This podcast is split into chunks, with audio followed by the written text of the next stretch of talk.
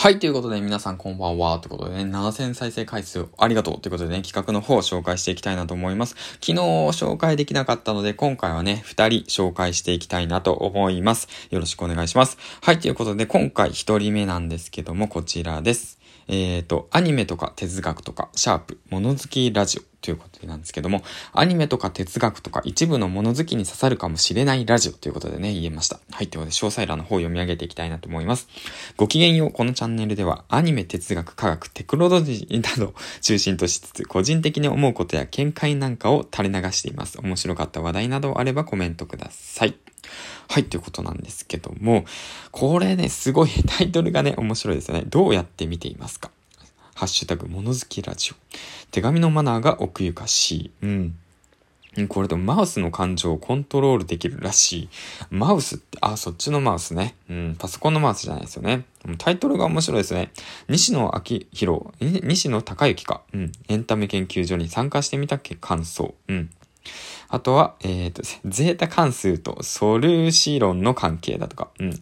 難しいな。なんか、うん。なんか、神がいてもまあいいんだけど。うん。すごいね、面白そうなタイトルで。で、ツイッターの方をね、少し紹介していきます。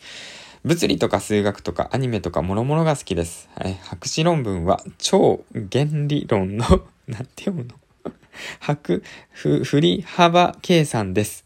すごい 交響楽団ワルプルギスの夜、えー、関西公演に、えー、VN で乗ってました。ボイシー周りではファンラボ一期で勉強会行ったり、クリラボ一期で駄菓子チャンネル作っていました。あ、駄菓子チャンネルってそれ聞いたことあるですよ、ロリラジで。うん。やっぱり地理が好き。えー、と、知識編の書籍化計画も進めています。ヒマラヤで物好きラジオ配信中ということなんですけども。すごいですね。なんか、もう漢字いっぱいで、僕漢字が苦手な僕としてはすごくなんか、うん、大変でした。クリラボ。ああ、いいね。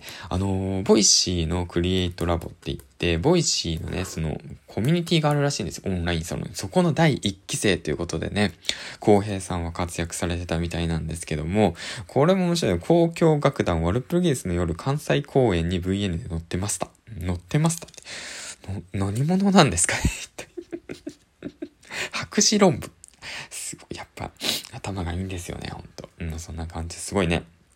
もうこのラジオの方も聞いたんですけども、独特の世界観と独特の感想で、あの、物好きな方はね、ぜひ聞いてほしいなと思います。はい。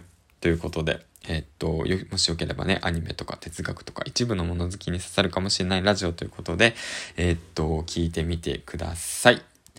はい、ということでね、えっ、ー、と、まあ、次の方の紹介の方をしていきたいのと思います。